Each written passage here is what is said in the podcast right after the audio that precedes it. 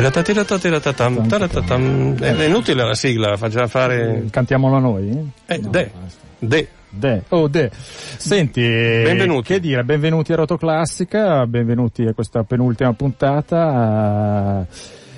È ultima però in studio, perché giovedì prossimo grande festa. Grande festa, perché c'è un'altra, cioè continuiamo a far feste qua a Radio Popolare, come mai? Per allietare il nostro pubblico, i nostri ascoltatori, okay, e soprattutto i nostri abbonati e abbonate. Okay, perché i tempi meritano la festa. Il festa. Ah sì, che c'è qui vicino a me, abbiamo Roberto un festa. Ce l'abbiamo anche Roberto. Noi, ciao, sì. E tra un attimo è stato molto a nord d'Europa e ci racconta un'avventura musicale Roberto del nord d'Europa. Sta facendo un sacco di giri nel weekend. Beato lui, che vuoi fare, insomma, non è un problema. Che faccio? Parto dalla segna stampa così non... Parto, va bene. Allora, la sigla è quella che è, ma ci accompagna, perché il mensile Musica di giugno porta una fotografia di Alessandro Marangoni in copertina. Ecco, della fotografia e di altre storie musicali di Alessandro ne parliamo tra poco, perché è qui con noi in studio e per parlare del suo ultimo disco rossiniano e per raccontarci qualcosa di quello che farà per noi giovedì prossimo, grande festa di Rotoclassica, che si intitolerà Douce France. Questo vuol dire le influenze della Francia sull'Italia e dell'Italia sulla Francia, e quindi Rossini, insomma, ci sta benissimo. Allora, di questo è il primo articolo, la prima conversazione di musica con Marangoni nel Teatro dei Peccati Rossiniani. Segue un incontro con John Williams a proposito delle sue guerre stellari musicali. Torniamo all'antico e sarà un progresso, un'eco un po' verdiana, un'enunciazione un po' verdiana. Invece Carlo Piccardi scrive una musica di prossimità alla scuola inglese, quindi Britten, Maxwell Davis, Gavin Bryars e altri personaggi. L'ultimo articolo di musica si intitola La Bella Italia di Birgit Nilsson, parte prima, da Firenze alla Scala, e poi da metà in avanti, lo sappiamo, è tutta una sequenza di recensioni di compact disc e di DVD. Io direi facciamo un ascoltino riferito al disco, ultimo disco dell'integrale dei Péchés de vieillesse con Marangoni, poi la parola a Roberto Festa.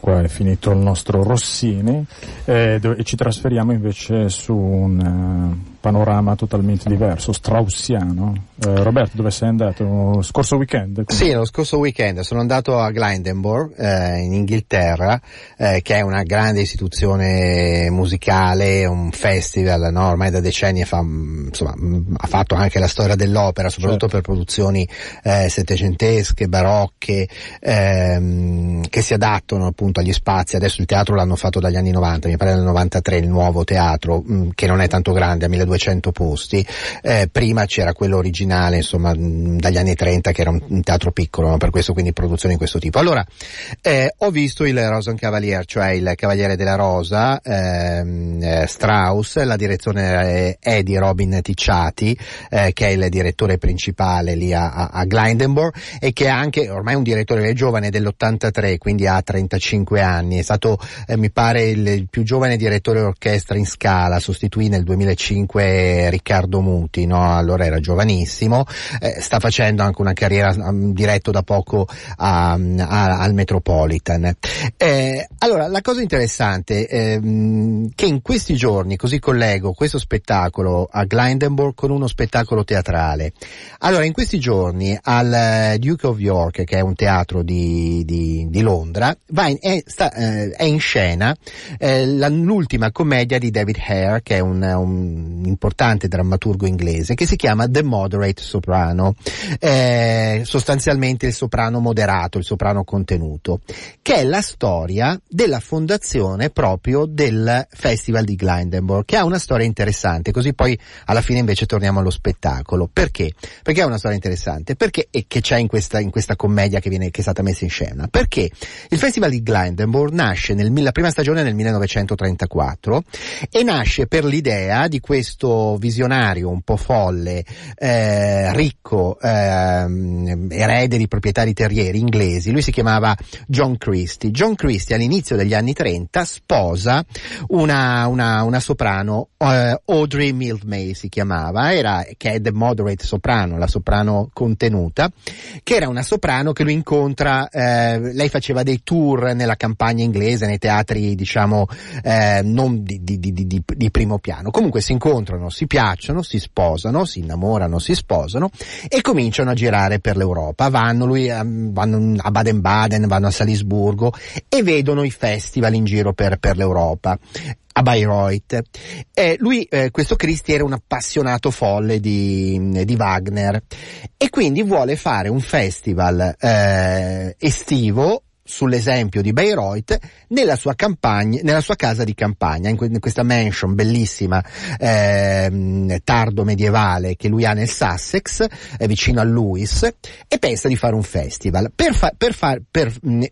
Costruisce una sorta di teatro, un piccolo teatro, e convoca nel 34 tre artisti importanti, che sono Fritz Busch, che era il direttore d'orchestra, che era appena scappato dalla Germania, no? Perché con il nazismo. Poi c'è Karl Ebert, che era un attore e regista, anche lui fuggito dalla Germania nazista, e Rudolf Bing, impresario, che poi diventerà l'impresario il sovrintendente del Metropolitan a partire dagli anni 50. Comunque questi tre si mettono a lavorare con questo Christie per inaugurare questo piccolo teatro. Allora Christie, che era ovviamente anche un pazzo, cioè aveva delle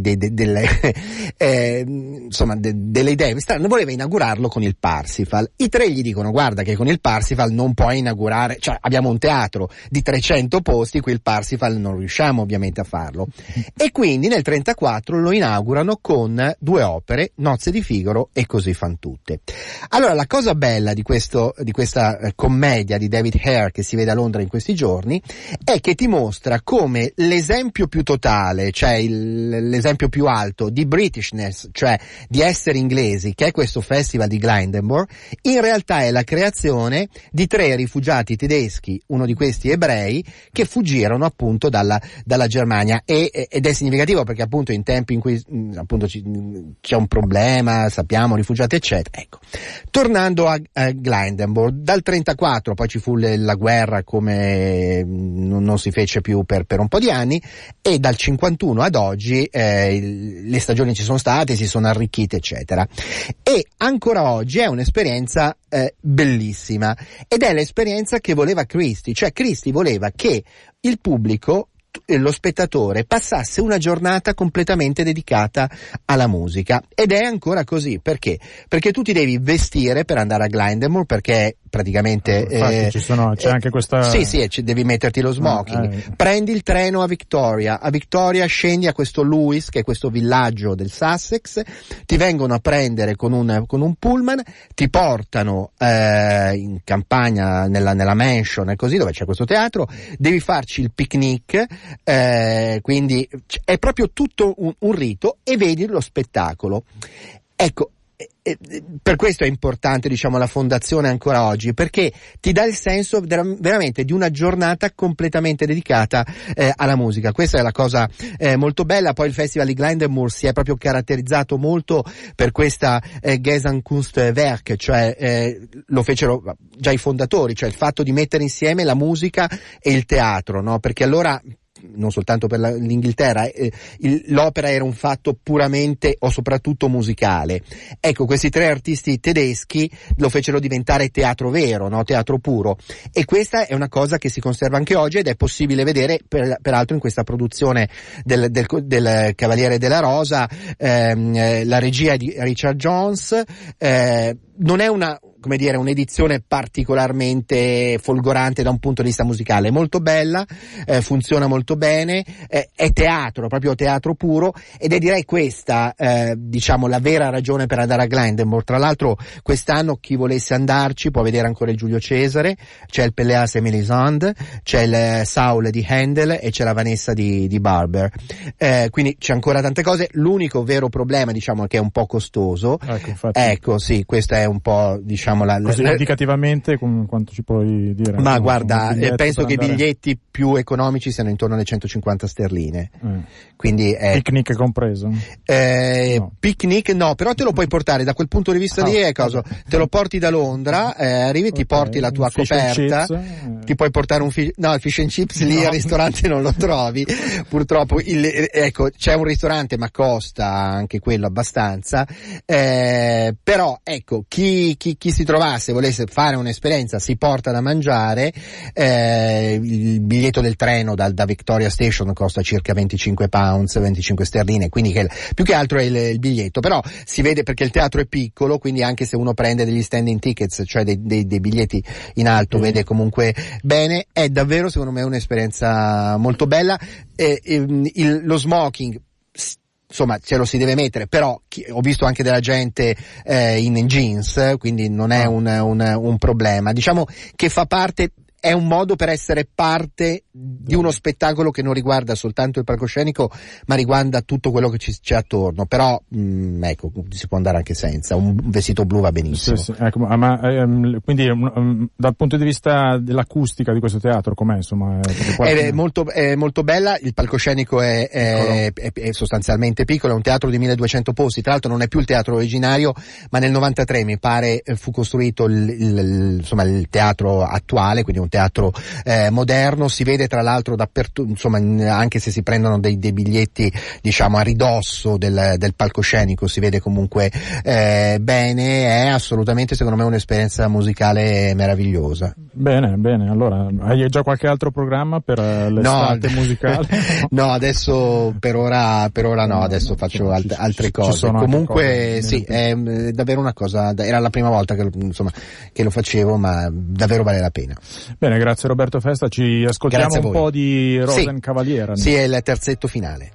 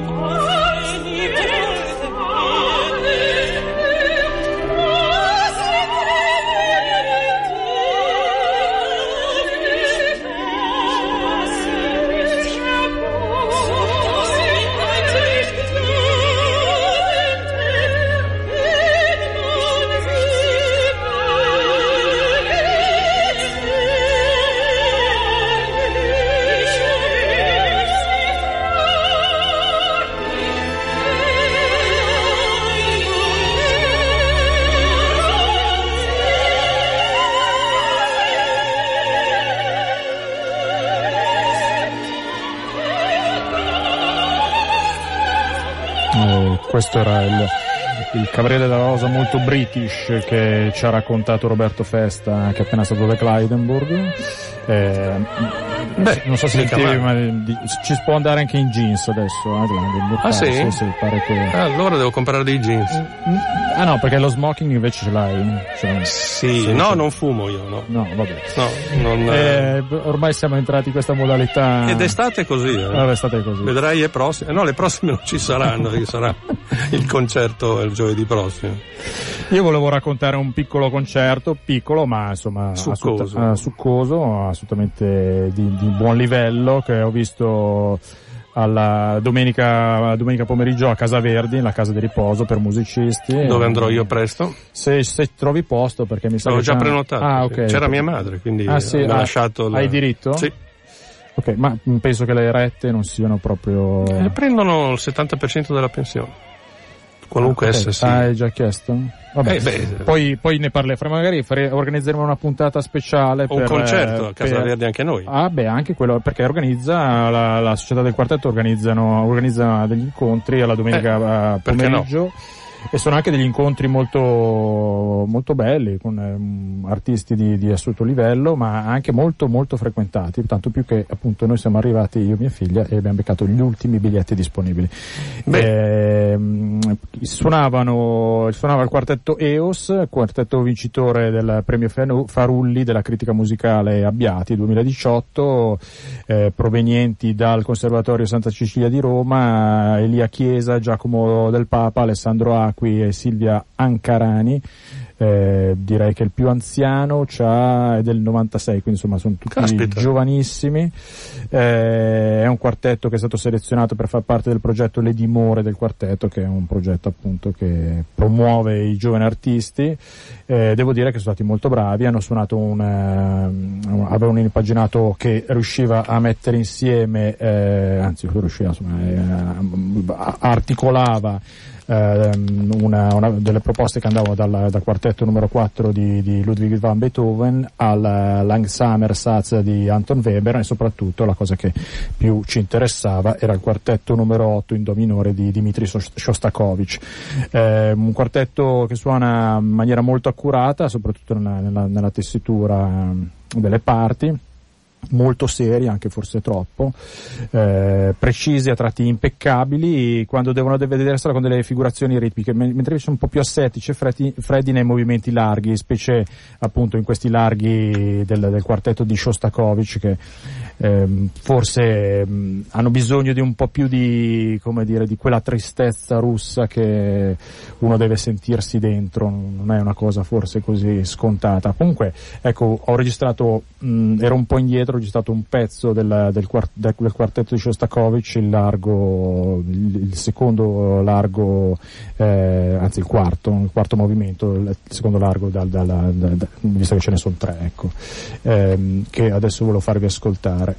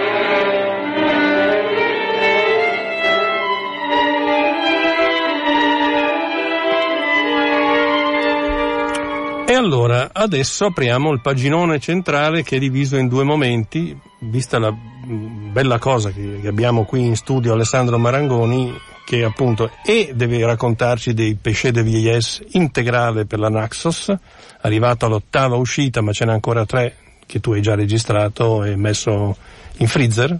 Esatto, buonasera a tutti. E che naturalmente mi sembra usciranno tutti entro quest'anno, con l'ultimo che arriva il 13 novembre. Esatto, chissà perché. Esatto, chissà perché. Il compleanno di Gioachino. No, il compleanno, il mortem, esatto, di Gioachino Rossini. 150 anni l'anniversario della morte, certo, infatti. E poi Alessandro si duplicherà, cambierà cappello, perché deve poi raccontarci che cosa farà qui da noi in Auditorium del Metro Stratos giovedì prossimo, all'interno di questa grande rassegna dedicata alla musica e francese e un po' italiana che ha influenzato la Francia, che si intitolerà appunto Douce France, giovedì prossimo in diretta dal nostro auditorium dalle 21 alle 24, se preferisce dalle 9 alle mezzanotte, come si dice, 9 e mezzanotte. Sì, ti soddisfa di più, forse, come si diceva una volta. L'importante è che, sì, certo, 21, 24. Che bello, sai, noi parliamo sia ai giovani che alle persone di una certa età, quindi insomma dobbiamo farci capire da entrambi. Sì, no, ma anche perché poi i personaggi che tireremo in ballo non sono solo Rossini o dei francesi, c'è il centenario della scomparsa anche lì di Claude Debussy, abbiamo già parlato tanto. Ci sono i 40 anni della scomparsa di Jacques Brel, verranno 2 musicisti francesi, voce e fisarmonica, a farci Brassens, Piaf e Brel. Come dire, c'è un po' di tutto, ci sarà musicisti che ci raccontano le influenze dei chitarristi, dei violinisti italiani nel XVIII secolo in Francia, quindi c'è questo andirivieni, ecco, questa cosa. E tu naturalmente, Alessandro, ti inserisci ovviamente con Gioachino Rossini, perché lui per quasi 40 anni, mi sembra, stette a Parigi.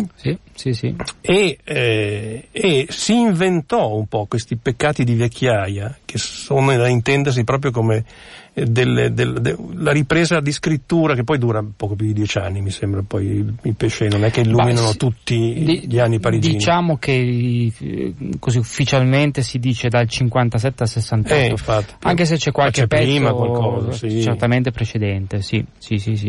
Ma sì, lui diciamo che gli piaceva invitare amici a casa, esatto, sabato pomeriggio nella sua proprio a casa sua, nel suo salotto, fare musica, quindi scriveva questi piccoli brani per uno scopo veramente per gli amici, di fare musica insieme, e non li voleva pubblicare, infatti non pubblicò questi pezzi, gliene sfuggirono giusto 2 o 3 ma lo scopo era veramente quello di lasciare anche la sua seconda moglie, Olimpia, che appunto chiamò follemente, no? Forse più della Colbran, anche se si teneva un po' di soldi per sé, quando gli portavano, no, c'è questo aneddoto che c'è nel libro, nella biografia di Giulio Ricordi, quando Giulio a 18 anni porta con suo padre Tito i diritti d'autore, che ancora non esistevano, ma Casa Ricordi li computava comunque, e li portavano in marenghi d'oro nei sacchetti, e lui appunto come vede dice: ma sono per me? Dice: maestro, tutte le opere che lei sta facendo in giro per l'Europa, e dice: mettiamoli in un cassetto che non veda Olimpia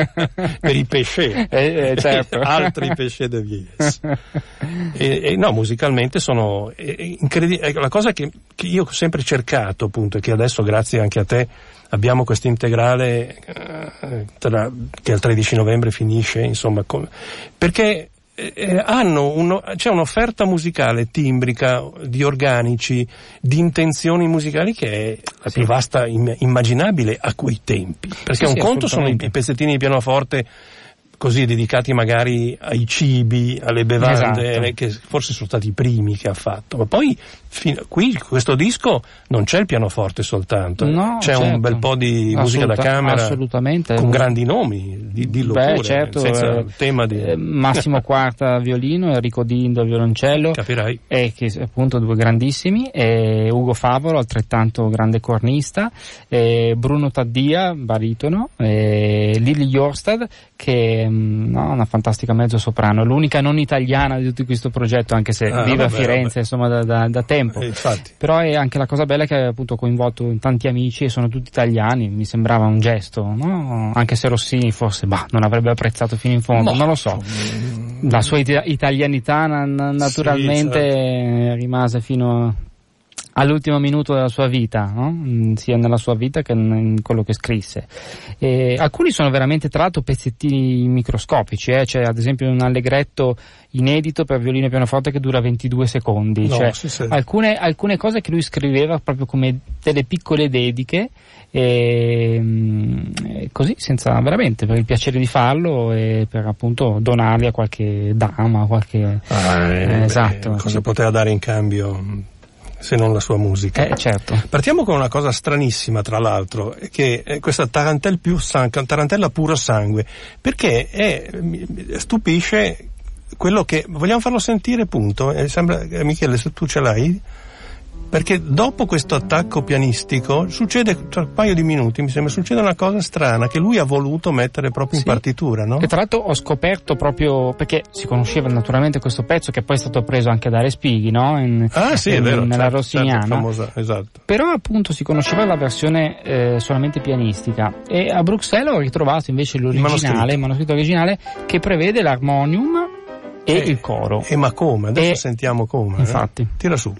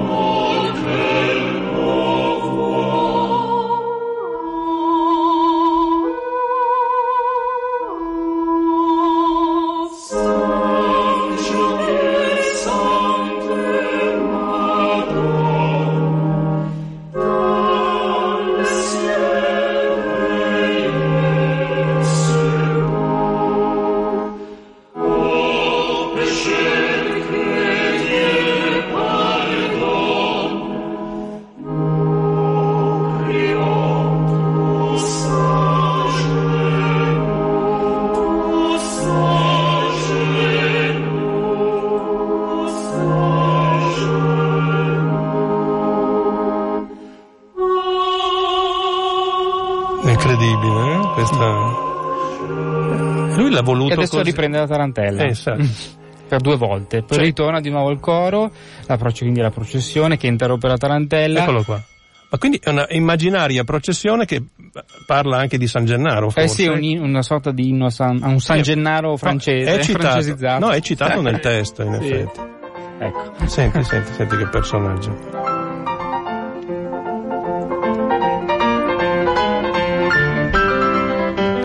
Solo Rossini poteva pensare una cosa del genere. Ma forse gli dava le parti agli ospiti, faceva cantare la corale. Ma può essere, sì. E lui me l'immagino con la clochette, faceva sì, ding, sì, ding, ding. Infatti. Che è incredibile Rossini. Sì, incredibile. Questo è un coralino, no? Sì, certo. Poi era tratto a Scantica Quaia con Marco Berrini che dirigeva, quindi anche un coro tra i migliori che abbiamo in Italia. Pensate, è disturbato solo per questa... Sì, devo dire che sono stati eccezionali come sempre, Marco Berrini e i ragazzi, per pochi secondi. Insomma, il pezzo intero dura qualcosa come 11 minuti, quindi però è sempre fatto con tarantella e corale. Esatto. Allora, su questo Péchés de vieillesse, ottava puntata... ci sono altre cose che possono stupire. Una l'hai citata poco fa, un allegretto di 22 secondi. Sentiamo questo allegretto di 22 secondi.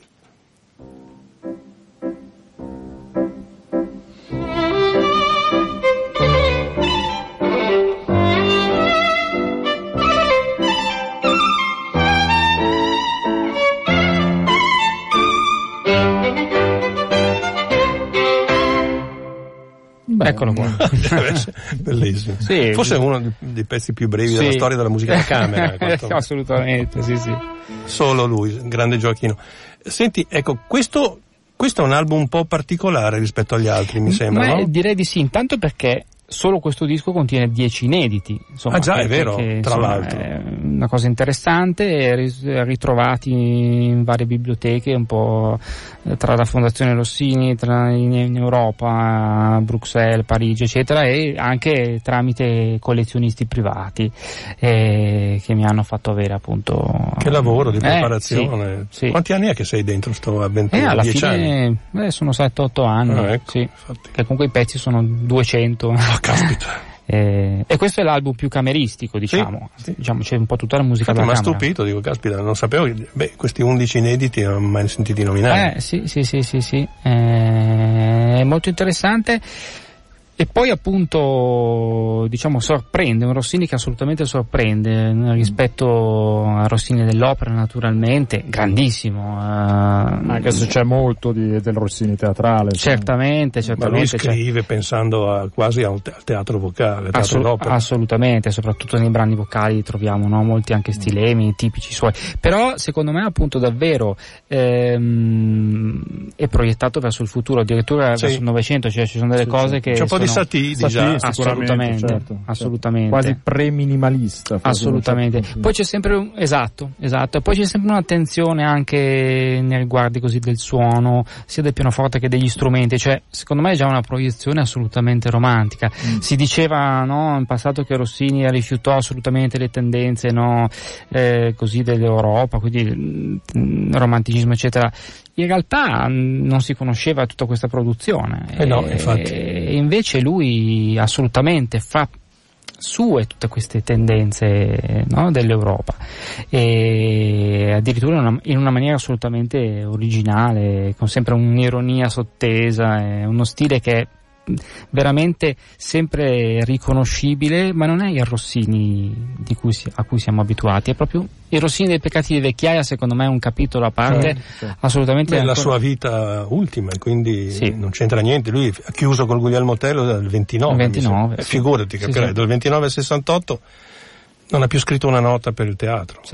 Quindi lentamente si è rimesso in movimento per queste cose. Infatti. Forse è più Satie che era rossiniano di quanto Rossini. potrebbe anche essere assolutamente. Senti, ci hai proposto questo questo une larme, ecco, sì, non tutto, perché questo è piuttosto lunghetto. Cosa, perché la volevi farcela cose sentire? Più belle secondo me per violoncello e pianoforte, e qui abbiamo la fortuna di avere Enrico Dindo, e è un tema bellissimo seguito da variazioni molto molto importanti per il violoncello, molto virtuosistiche, difficili da suonare, secondo me è uno dei pezzi più belli, ecco, contenuti in questo disco. Bene, possiamo sentire qualche minutino d'attacco, c'è il tema e qualche variazione subito, sì, certo, sì. Fatto tema e variazione.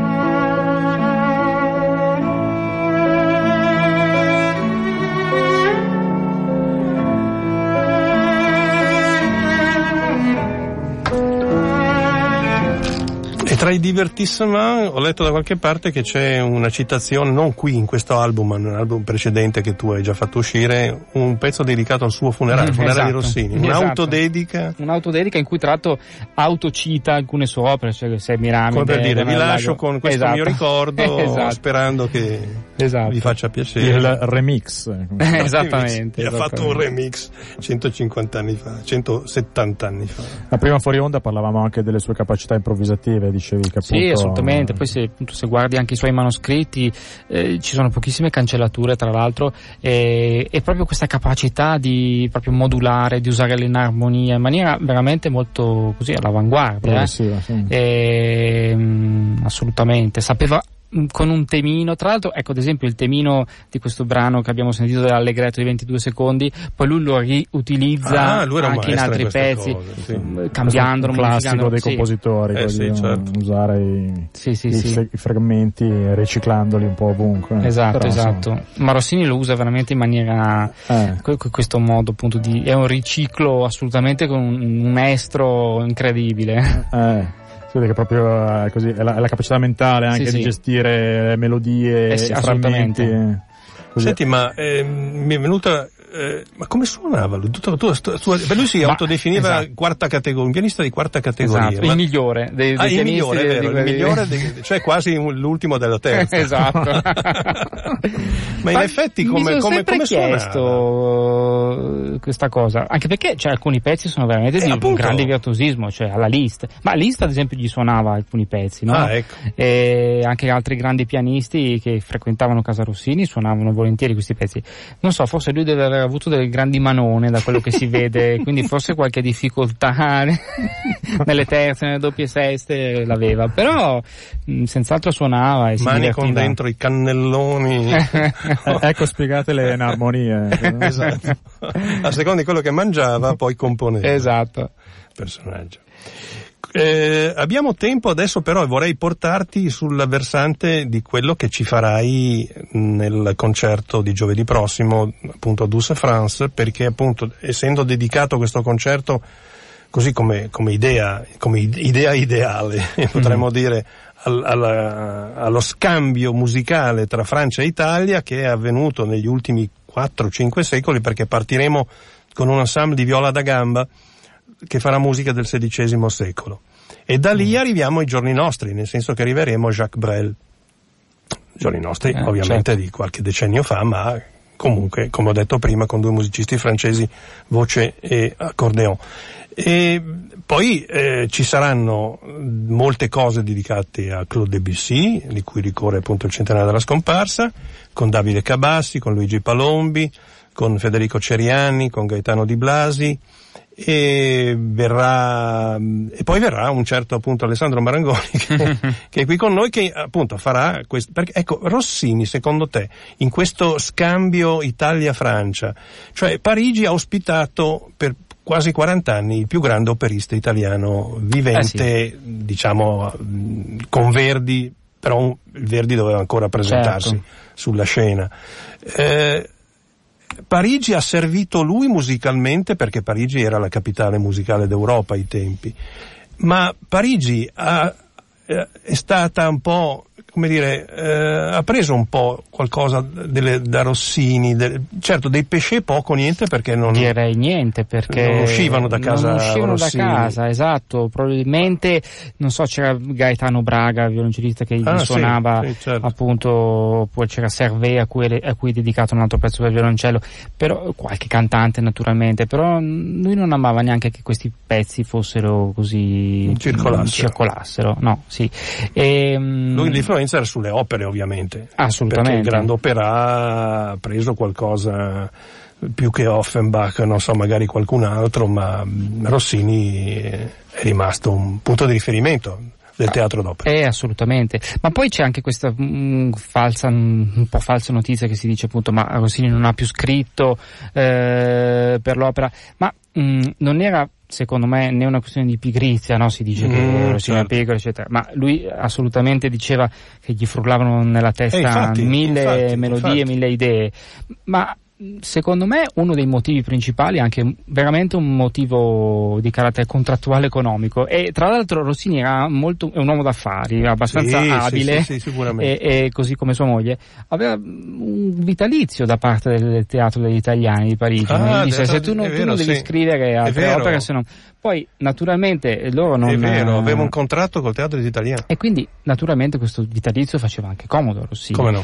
E questo è uno dei motivi per cui poi non scrisse più nulla, perché il teatro non gli commissionò tra l'altro più opere, perché appunto ma forse c'erano appunto nuove tendenze, nuovi autori eccetera. L'ho considerato un po' superato forse negli anni 60, negli anni 50, 60 dell'Ottocento. Non sapevano invece cosa c'era sotto, perché lui nel frattempo scrisse queste gemme, un tesoro nascosto in casa e nessuno sapeva niente. Tra l'altro se pensiamo che diciamo il Rossini Renaissance da questo punto di vista avviene dagli amici Cagli, Gosset, Zedda, Zedda insomma 40 anni fa, 50 anni fa, quindi non molto tempo fa. Dal Roff, Rossini opera Esatto, è la fondazione Rossini, naturalmente, dal punto di vista così musicologico e editoriale. Certo. E quindi è abbastanza recente questa riscoperta. Se pensiamo che questa, tra virgolette, mia integrale rossiniana è la prima integrale, infatti, quello che stupisce un po'. Infatti. Nessuna casa geografica ha investito in un tesoro del genere. Poi. Ma forse anche qualcosina perché, qui e là. No, ma... ci sono stati appunto degli inizi integrali, ma non integrali, esatto. Anche perché c'è tutta un'opera appunto di ricerca da fare, sì, che abbiamo dovuto. Allora tu ci suonerai, vogliamo finire che lo prendiamo proprio da questo disco che per ora è l'ultimo, l'ottavo, in questo valserino breve per pianoforte del 1841, vedo che è segnato, sì. Vedi? E quindi leggermente è precedente alla tutto... fatidica data d'inizio dei peccati del chiaro, però diciamo... è il numero 12 e ci farai questo giovedì prossimo live, sì, dall'auditorio. Questo è un inedito, tra l'altro. Ecco, vediamo, ascoltiamo.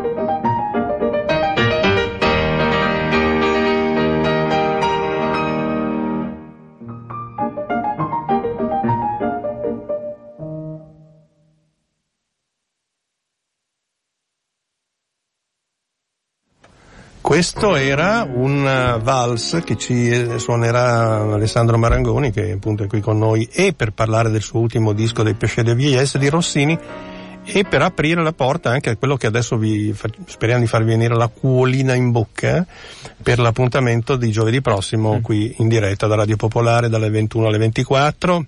Vi potete prenotare a partire, credo, da lunedì prossimo allo 0239241409 finale. Poi lo ripetiamo. Lo ripetiamo 6 o 7 volte, quantomeno. Con calma. Infatti, perché sennò non si capisce. Esatto. Dunque, Alessandro ci ha salvato la parte vocale della serata, perché avevamo perso il pianista accompagnatore. Non canto, esatto. Non abbiate paura. Se vuoi fare come Bollani, che si mette a cantare ovunque e comunque, poi sai bene. Claudio, aspettiamo che canti tu qualcosa, dovrai. Io canterò Douce France alla chitarra, no? Molto bene. Non me l'avevi ancora detto, no, ma puoi anche cantare Douce France. Dopo un po' di Lambrusco magari. Sì, infatti, dopo perché Lambrusco? No, vabbè, sì, Lambrusco è... Se vuoi del prosecco magari. No, Lambrusco va bene, allora, la parte non è tutta la parte, però la parte vocale interessante è che viene da Parigi un baritono che si chiama Julien Clément e che aveva bisogno di un pianista accompagnatore. E sarà Alessandro stesso che, proverete lì nel pomeriggio, penso, sì. Non sono cose difficili, soprattutto sarà Offenbach e ci farà scoprire forse anche Maurice Yvain, vediamo. E forse Ravel, c'è una pezza di Ravel, sì. Ecco che è interessante anche questo, e sentiamo qualcosa della, perché lui ha fatto tutta la le racconti di Hoffmann, di Offenbach, nella parte di Lindorf per baritono, che mi sembra la traccia 2, se riesci su quella strana stampella volante che è il CD2 dello CD2 studio. È un problema. Ti vedo col pollice già insanguinato nel tentativo. Magari se hai voglia di dire qualcosa in più cambio il CD, sì. Cioè cambio chiedo una cosa strana ad Alessandro che non ho chiesto prima. La fotografia che c'è sulla copertina di musica sembra presa, glielo dicevo prima un po' fuori onda, dal film The Terminal. perché sei mezzo di spalle e di profilo che sembri hai perso completamente la bussola all'aeroporto di New York, come era, mi sembra, più o meno il protagonista di Terminal. E invece mi hai detto che stai facendo una cosa molto più piacevole.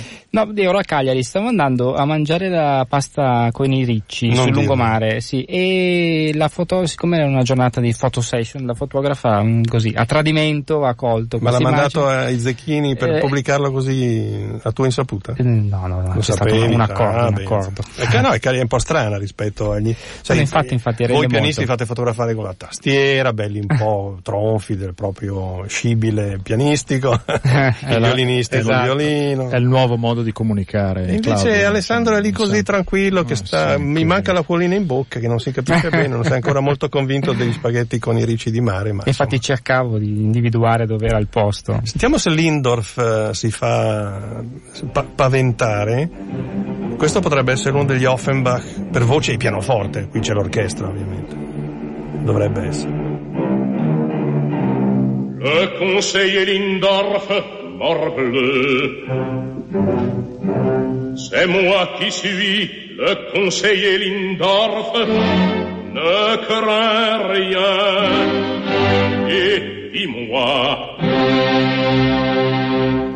n'as-tu pas pour maîtresse la Stella, cette enchanteresse, oui, qui vient de Milan, oui, traînant sur ses pas nombre d'amoureux, n'est-ce pas, oui, c'est à l'un de ce gage que tu portes ce message, oui, je te l'achète, non, dit à l'air, non, 1,30, parlons-lui sa langue, 40, oui, tiens, arabe, donne et va-t'en au diable, va-t'en au diable, oui, oui, voyons, pour Hoffmann, bon, je m'en doutais. Aux femmes, voilà les maîtres de vos cœurs. Voilà de vos âmes. Ecco, sarà appunto Alessandro Marangoni che accompagnerà, questo non è Julien Clément, è del cast del disco che non so neanche da che parte venga, che ho lì tutti i Condorfman. Da casa tua, no? Da casa mia sicuramente, ma non so da quale casa discografica. Ah. E dicevamo che arriviamo anche attraverso i secoli appunto, a partire dal XVI secolo, con la musica francese, poi andiamo avanti, ci sarà anche una parte mediana, insomma, quando un concerto che prende, ecco, questo della Marsigliese magari lo vediamo dopo, ci sono delle cose strane sulla Marsigliese da farvi ascoltare.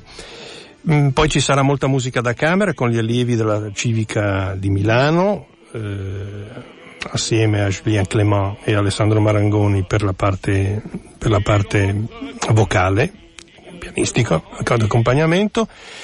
Faremo delle letture da due libri scritti da Debussy, Signor Croce antidilettante, I bemolli sono blu. Poi verrà un Alessandro Nardin che ha scritto un interessantissimo libro che noi abbiamo già un po' citato in questi cicli di Rotoclassica dedicati a Debussy, si intitola Debussy l'esoterista, perché lui era anche un grosso esoterico, aveva preso il posto di una compagnia di esoterici un po' strani, lui ci credeva molto, e ci faremo raccontare da Alessandro Nardin cosa faceva di esoterico Claude Debussy, oltre a scrivere le sue incredibili musiche che hanno veramente aperto le porte a tutto il Novecento, a tutta la parte moderna.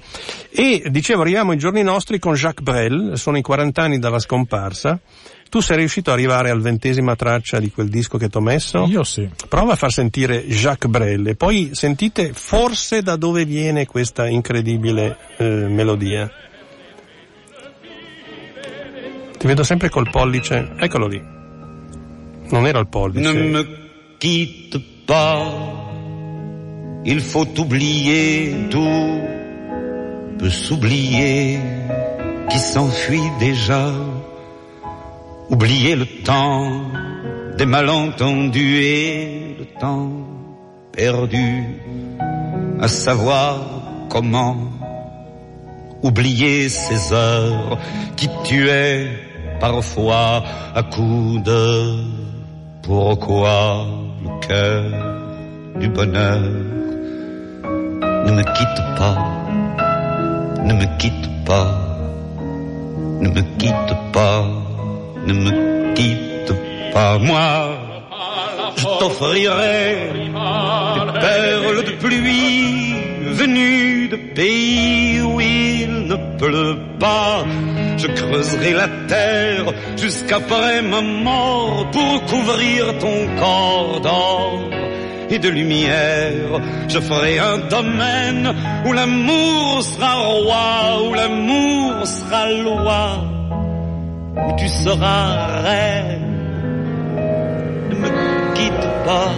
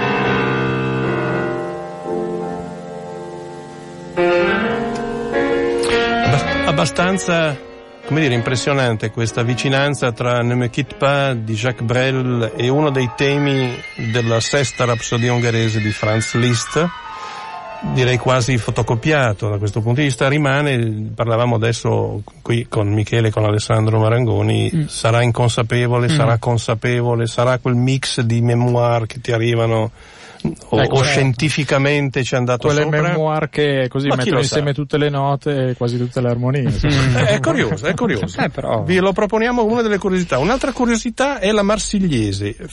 Ascolterete la Marsigliese. Allora, la Marsigliese, abbiamo scoperto qualche anno fa, non è stata scritta da Roger Delisle, è stata scritta da Giambattista Viotti 11 anni prima. Giambattista Viotti scrive questa, che noi ve l'abbiamo raccontata, eccetera eccetera, con la Camerata Ducale che l'ha portata nell'integrale della Decca su Viotti. E comunque, sai, i francesi sono un po', non è che lo sanno ma non lo dicono, però il fatto che 11 anni prima c'è stata questa scrittura di Viotti, anche lì nota per nota Roger Delisle ha scritto il testo ancora più clamoroso, direi di sì.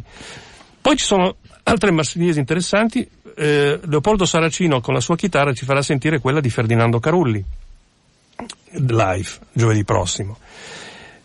Potremmo far sentire quella di Edith Piaf con la grande voce della Piaf, ma io vorrei farvi sentire questo poco più di un minuto a firma Igor Stravinsky.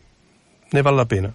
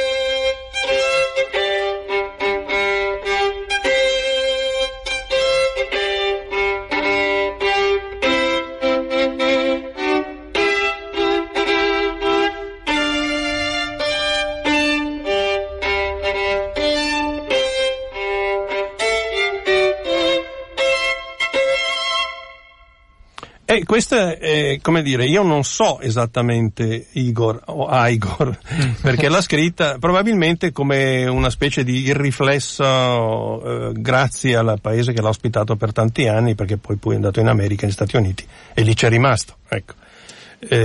Curioso che Igor, secondo me anche lì è una cosa fatta lì per violino solo, non so chi l'ha data. Beh, Igor, Igor maneggiava, e quindi... Però di solito lui scriveva anche per guadagnare. No, davvero? Sì, ma guarda, che pazzesco. Sì. A me un caffè non me l'ha mai offerto. Tutte le volte che l'ho visto.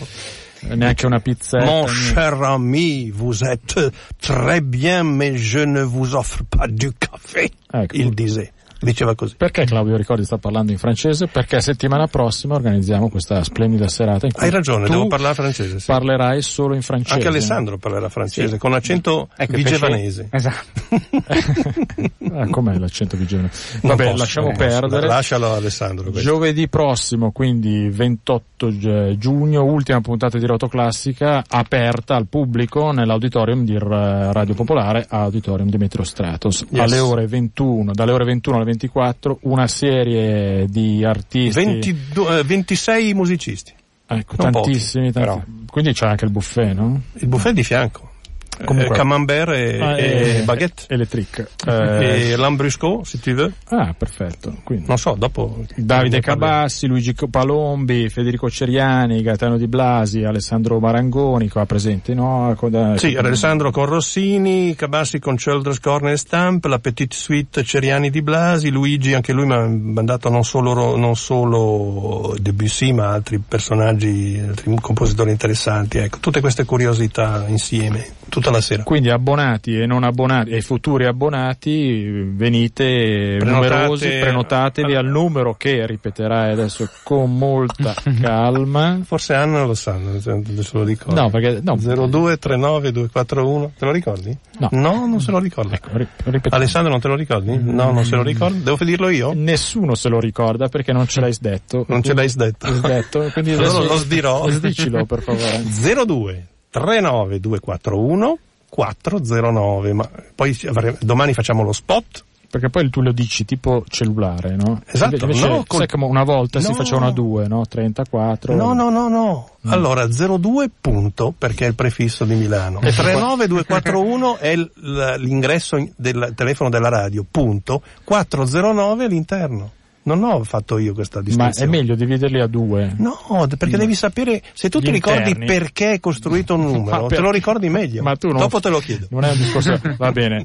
Debussy? La serata sarà più divertente di quello che potrebbe sembrare da quello che diciamo. Per Claude. Cui venite numerosi a sentire della gran buona musica. Buona.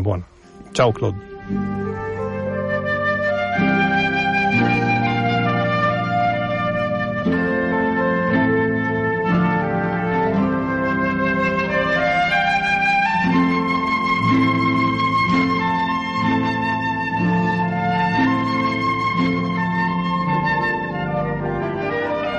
A Pierre-Louis, domenica 16 ottobre 1898. Mio caro Pierre, visto che continui con ardente ostinazione a non volermi venire a trovare, sono costretto a servirmi del mezzo che mi metti così generosamente a disposizione. Il faut chanter un chant pastoral, invoquer Pan, dieu du vent d'été.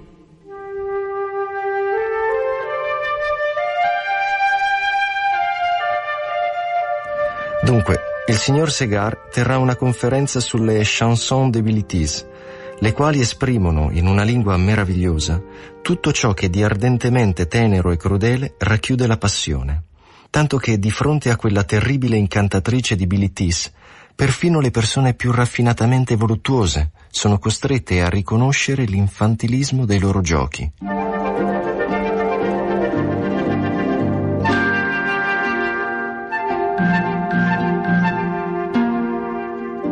Per cui, vuoi spiegarmi cosa aggiungerebbero le mie 3 musichette all'audizione pura e semplice del tuo testo?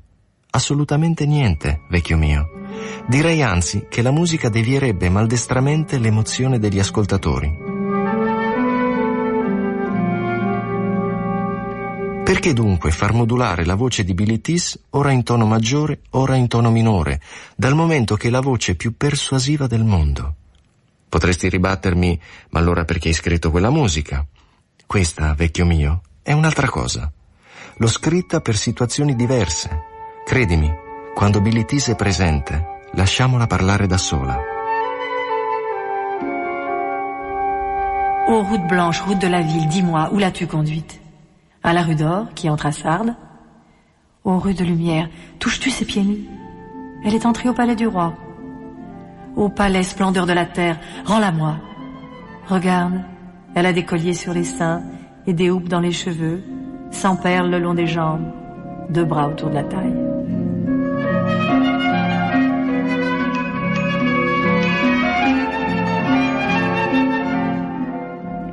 Tralascio le altre difficoltà, tutte materiali, come per esempio quella di trovare una giovane che per le nostre estetiche e pallide facce si consumi nello studio di quelle 3 canzoni, accontentandosi dell'assicurazione della nostra gentile considerazione. Poi ci sono io, che quando suono davanti a più di 2 persone vengo preso dal malaugurato impulso di seminare note false a piene mani.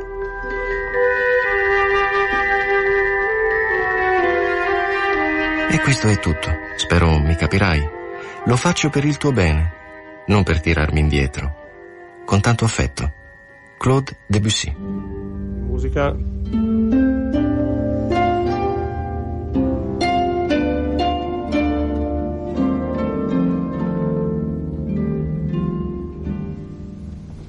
Sì, anche la sonata per flauto, violino e arpa ci sarà giovedì prossimo, ce ne sarà. Gli annunci brevemente: siamo nel 21 giugno, quindi giornata della musica, quindi solstizio d'estate. Musica Villa Simonetta, che è cominciata il 19, l'altro ieri, e prosegue a sprombattuto con recital lirico di martedì 26, poi workshop Big Band mercoledì 27. Andate sul sito della Civica Claudio Bado per vedere tutti i programmi che vanno avanti sino all'11 luglio.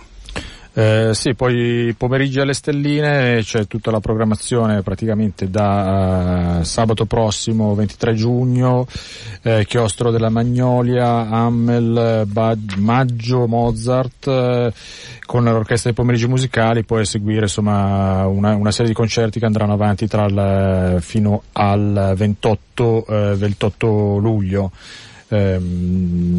Sì, oltre ai pomeriggi musicali alle Stelline c'è anche la stagione, si entra nel vivo della stagione di Milano Arte e Musica, che con tutti gli appuntamenti di luglio dal 5, anzi cominciano già, sono già iniziati in realtà, ma insomma si entra nel vivo già da questa settimana, dalla prossima, con i concerti dedicati a Couperin, Pergolesi, Bach contro Marchand, una finale mai giocata, in realtà una cosa molto divertente, giovedì 5 luglio, poi seguire concerti praticamente per tutto il mese. Altre cose così che diciamo un po' in maniera c'è ancora tempo? Casuale. Sì. C'è la centrale dell'acqua di Milano, che è un nuovo spazio, un nuovo museo dell'acqua. Che ci fanno la doccia? Probabilmente sì, oppure dei bagnetti, non lo so. Via Cenisio, qua zona radio. Zona quasi radio, sì. C'è questa inaugurazione della centrale dell'acqua, fanno un concerto performance con dal titolo Blue Tube, 6 e 7 luglio, con musiche anche contemporanee, tra cui Stockhausen, Sciarrino, Fedele Klass, eccetera. Karl Heinz. Potrebbe essere una cosa interessante. Tu hai qualche altro annuncio? Ma Lago d'Orta, venerdì, sabato e domenica sempre alle 18, appuntamenti vari al Palazzo Penotti Ubertini con Bach, Handel, Monteverdi, Gimignani, Locatelli, distribuiti nei 3 pomeriggi. Andate sul Festival Cusiano di musica antica, vi dicono tutto. Domenica 24 Arengario di Monza alle 18, un nuovo pianista, un bel talento turco, giovanissimo, si chiama Can Çakmur, premio Glasgow Scottish Piano Competition, everybody. A Bergamo c'è i Plettri, quintetto Plettro, mandolini, Chiesa Santo Sepolcro, martedì 26 alle ore 21, e noi siamo pronti per il giovedì prossimo qui in radio. Stiamo ascoltando però un number nine, perché esattamente 50 anni fa John Lennon e George Harrison da soli finiscono il montaggio di Revolution 9 per l'album bianco. Evviva!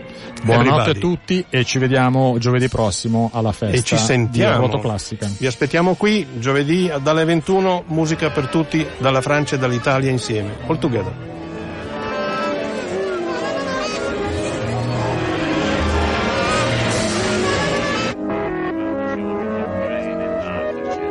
Everyone in the view that as time went by, they'd get a little bit older and a little bit slower. Mr. Paul said, they're going to scale it up manufacturing versus the world. 14 times 14 made your mind as in the districts they were intended to pay for.